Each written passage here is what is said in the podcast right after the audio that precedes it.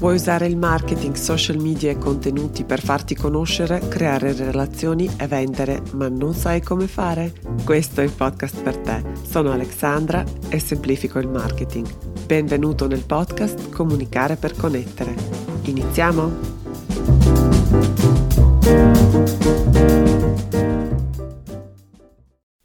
Hey hey, bentornata alla puntata numero 44 del podcast Comunicare per connettere. La pillola di online marketing di oggi la dedico a tutte quelle persone che mi scrivono per dirmi che fanno di tutto ma che le cose non funzionano. In questi giorni sto ottimizzando il mio percorso online, impossibile da ignorare, il piano completo per il successo online che risolve passo passo tutti i blocchi più comuni e ho deciso di condividere anche con voi alcuni consigli.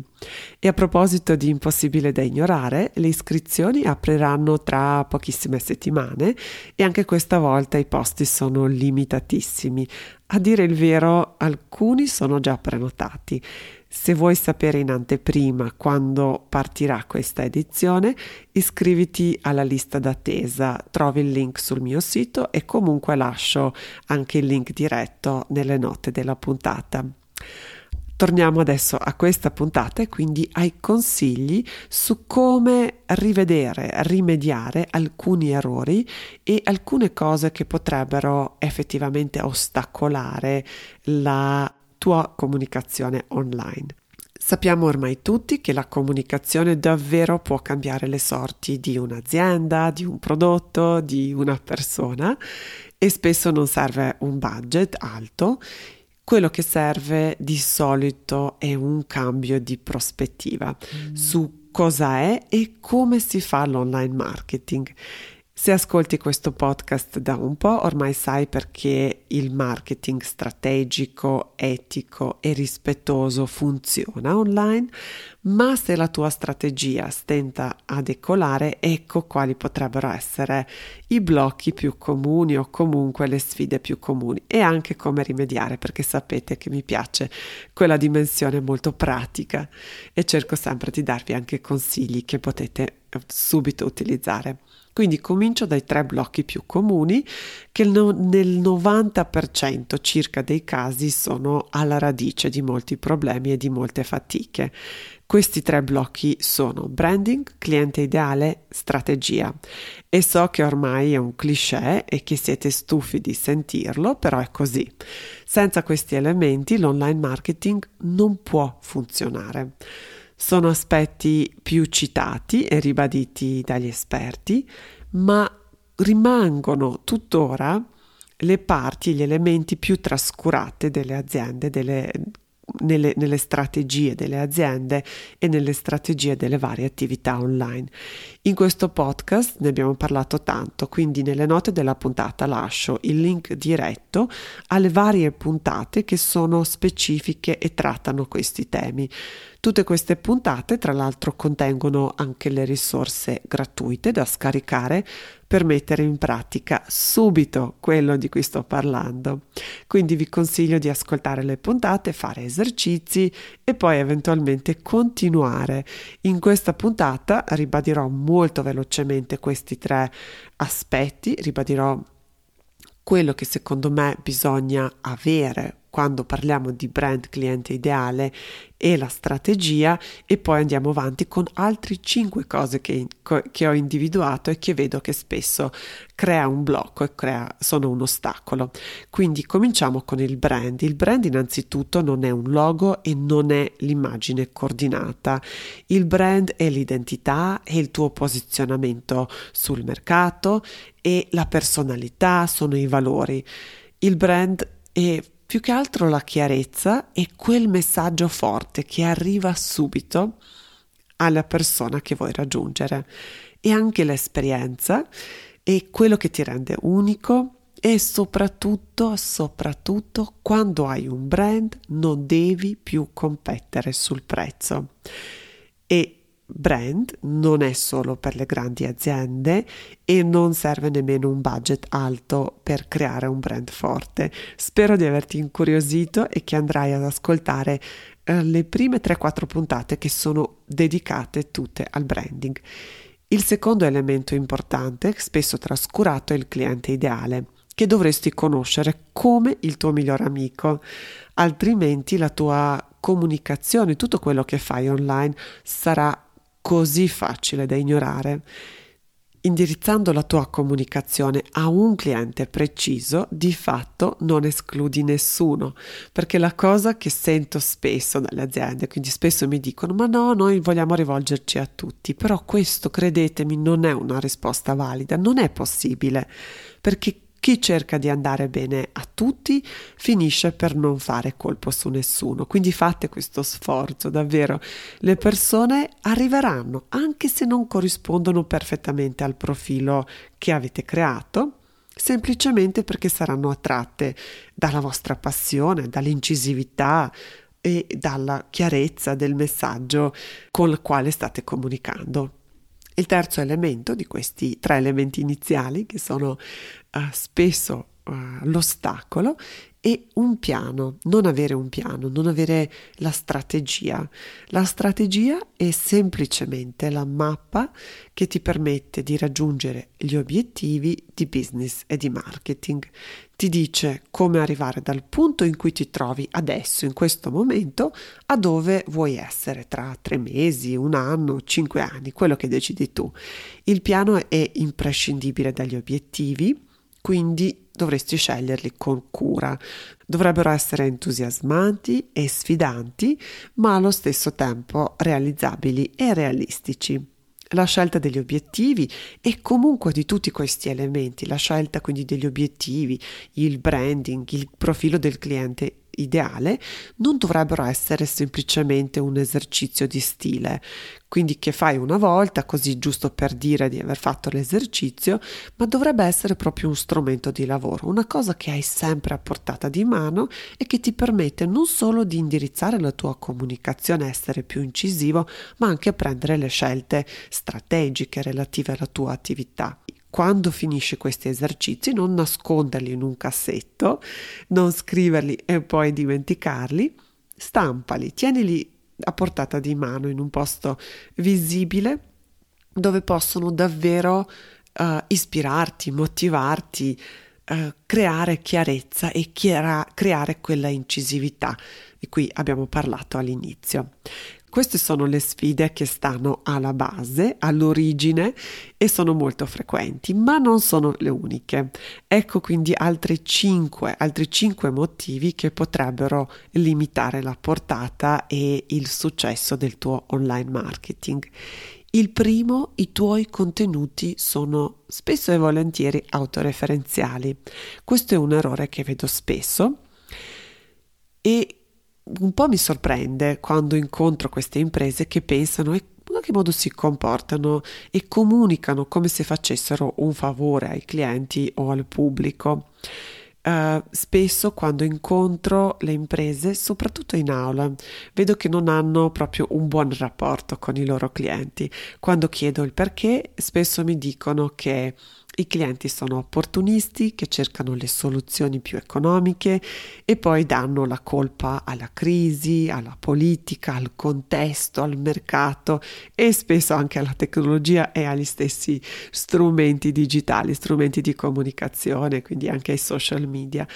Ammetto che bisogna esaminare probabilmente le situazioni caso per caso e che probabilmente alcuni di questi fattori siano davvero importanti ma spesso vedo anche il potenziale non espresso, occasioni, molte occasioni sprecate per inerzia e per un modo di presentarsi ai clienti che forse non è uh, aggiornato. Penso per esempio, quando dico questo, a tutti quei contenuti che sono talmente slavati e abusati che sono diventati invisibili e davvero irrelevanti. Le persone ormai hanno sviluppato questa uh, una forma di cecità per le promozioni e qui non penso quando dico eh, le promozioni non penso solo alla pubblicità ai banner più o meno invasivi ma anche tutti quei contenuti autoreferenziali e autocelebrativi tutti quei contenuti che mettono l'azienda al centro. Dall'altra parte però ci sono contenuti che creano consapevolezza, che aggiungono valore, che risolvono un problema, che creano una relazione, che promuovono, parlano di uno stile di vita oppure di una cultura e etica imprenditoriale particolare. Tutti questi elementi costruiscono fiducia e sono anche abbastanza semplici da integrare e implementare nelle varie strategie di comunicazione Eppure poche imprese creano questo tipo di contenuti. Ecco un semplice esempio che ho trovato da qualche parte in rete sui social media e quindi faccio un esempio di come l'ho trovato sui social media e poi come l'avrei scritto io. Come trasformare un post autoreferenziale in un post davvero utile per le persone che ti seguono. Vedrai che non è per nulla difficile. Quindi il post autoreferenziale potrebbe essere questo. Buongiorno da Padova, il nostro amministratore delegato oggi ha parlato di per esempio digitalizzazione per le piccole e medie imprese in occasione della conferenza XY, no? ribaltiamo adesso questo post e lo trasformiamo in un contenuto utile. Ecco come.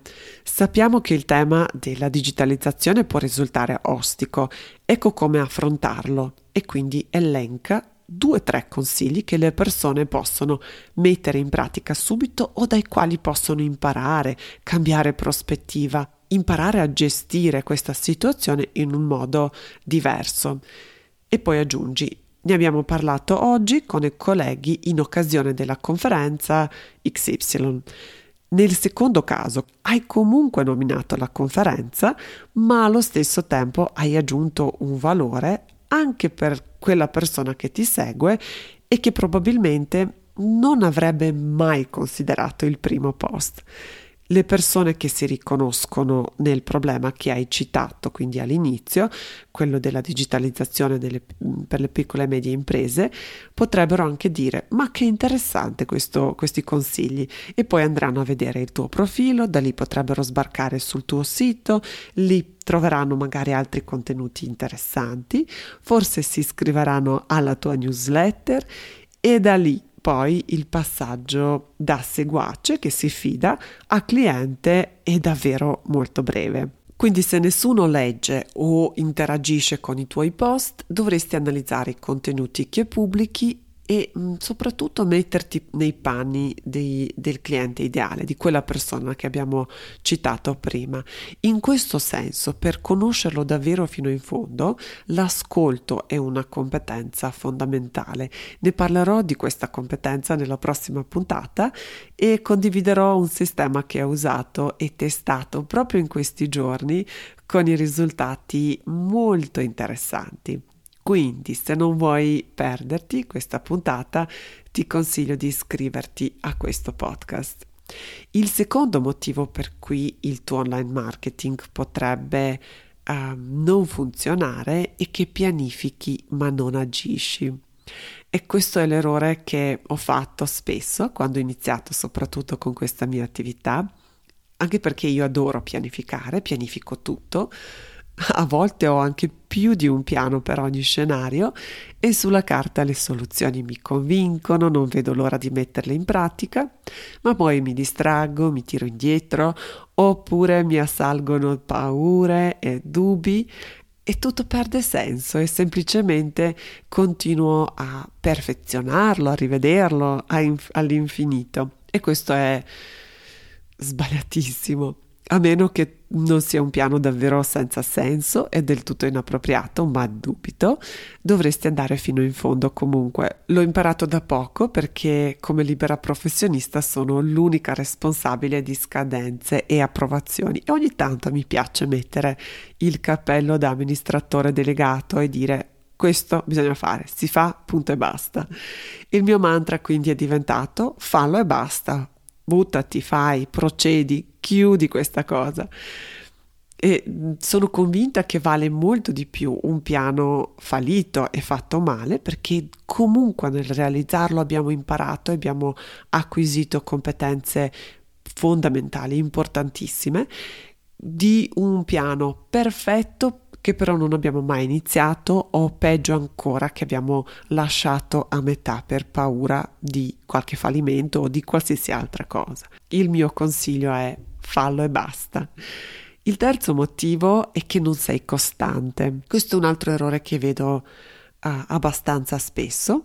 Quindi fai il piano, inizi tutto carico, pubblichi ogni giorno per tre settimane e poi sparisci per due. Questa pratica è dannosa nella comunicazione online perché la costanza crea fiducia e fa vedere che ci sei e che sei affidabile e puntuale. In più alle persone di solito serve un po' di tempo per abituarsi alla tua presenza e altrettanto per affezionarsi. Sparire in questo senso non aiuta. Questo non vuol dire che devi pubblicare ogni giorno, anzi scegli la soluzione realistica per te che può essere anche un paio di volte a settimana. È poco e i risultati arriveranno probabilmente più lentamente, ma meglio esserci poco, ma sempre. Inoltre scegli solo i canali dove riesci a essere costante.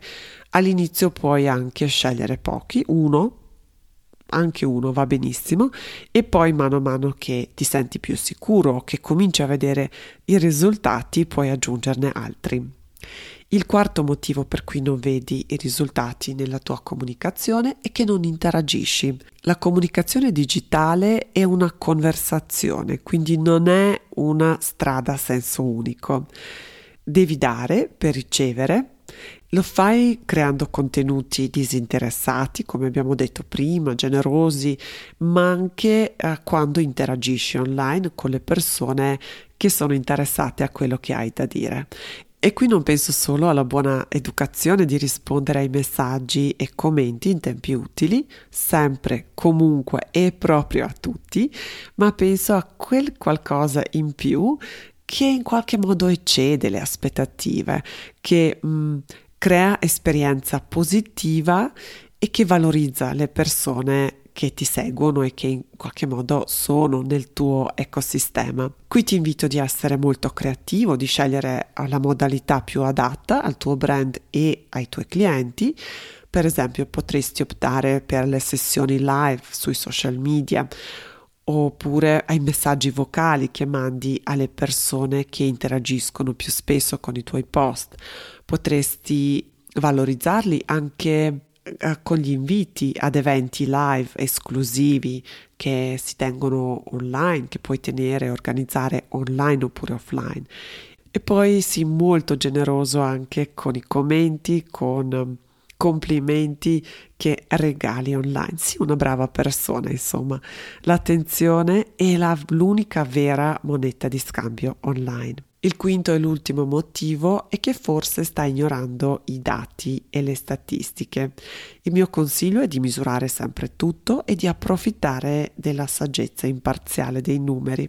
È l'unico modo per sapere se il tuo piano funziona Ormai è facile perché ogni strumento e ogni piattaforma mette a disposizione le analytics, quindi non ti resta che monitorare l'andamento e ottimizzare, modificare, ritoccare il tuo piano di conseguenza fino a quando non arrivi a un punto in cui davvero comincia a darti soddisfazione. E per chiudere questa puntata solo una piccola riflessione. L'online marketing richiede tempo e impegno, ma davvero davvero può dare tante soddisfazioni non appena riesci a entrare in sintonia con i tuoi clienti e con il tuo pubblico. E questo processo richiede mh, anche un po' di pazienza che uh, forse bisogna citare in questa puntata. Ai miei clienti e ai miei studenti dico di persistere e insistere con un piano completo per almeno sei mesi e i risultati vi sorprenderanno. Non ci sono ricette magiche, ma avere un piano, conoscere il cliente, creare contenuti utili, essere costanti migliorerà subito la tua presenza online. Ed è tutto per questa puntata. Ti ringrazio di cuore per l'attenzione e se vuoi continuare la riflessione mandami un messaggio diretto su Instagram chiocciola Alexandra Bobic. A presto, ciao ciao!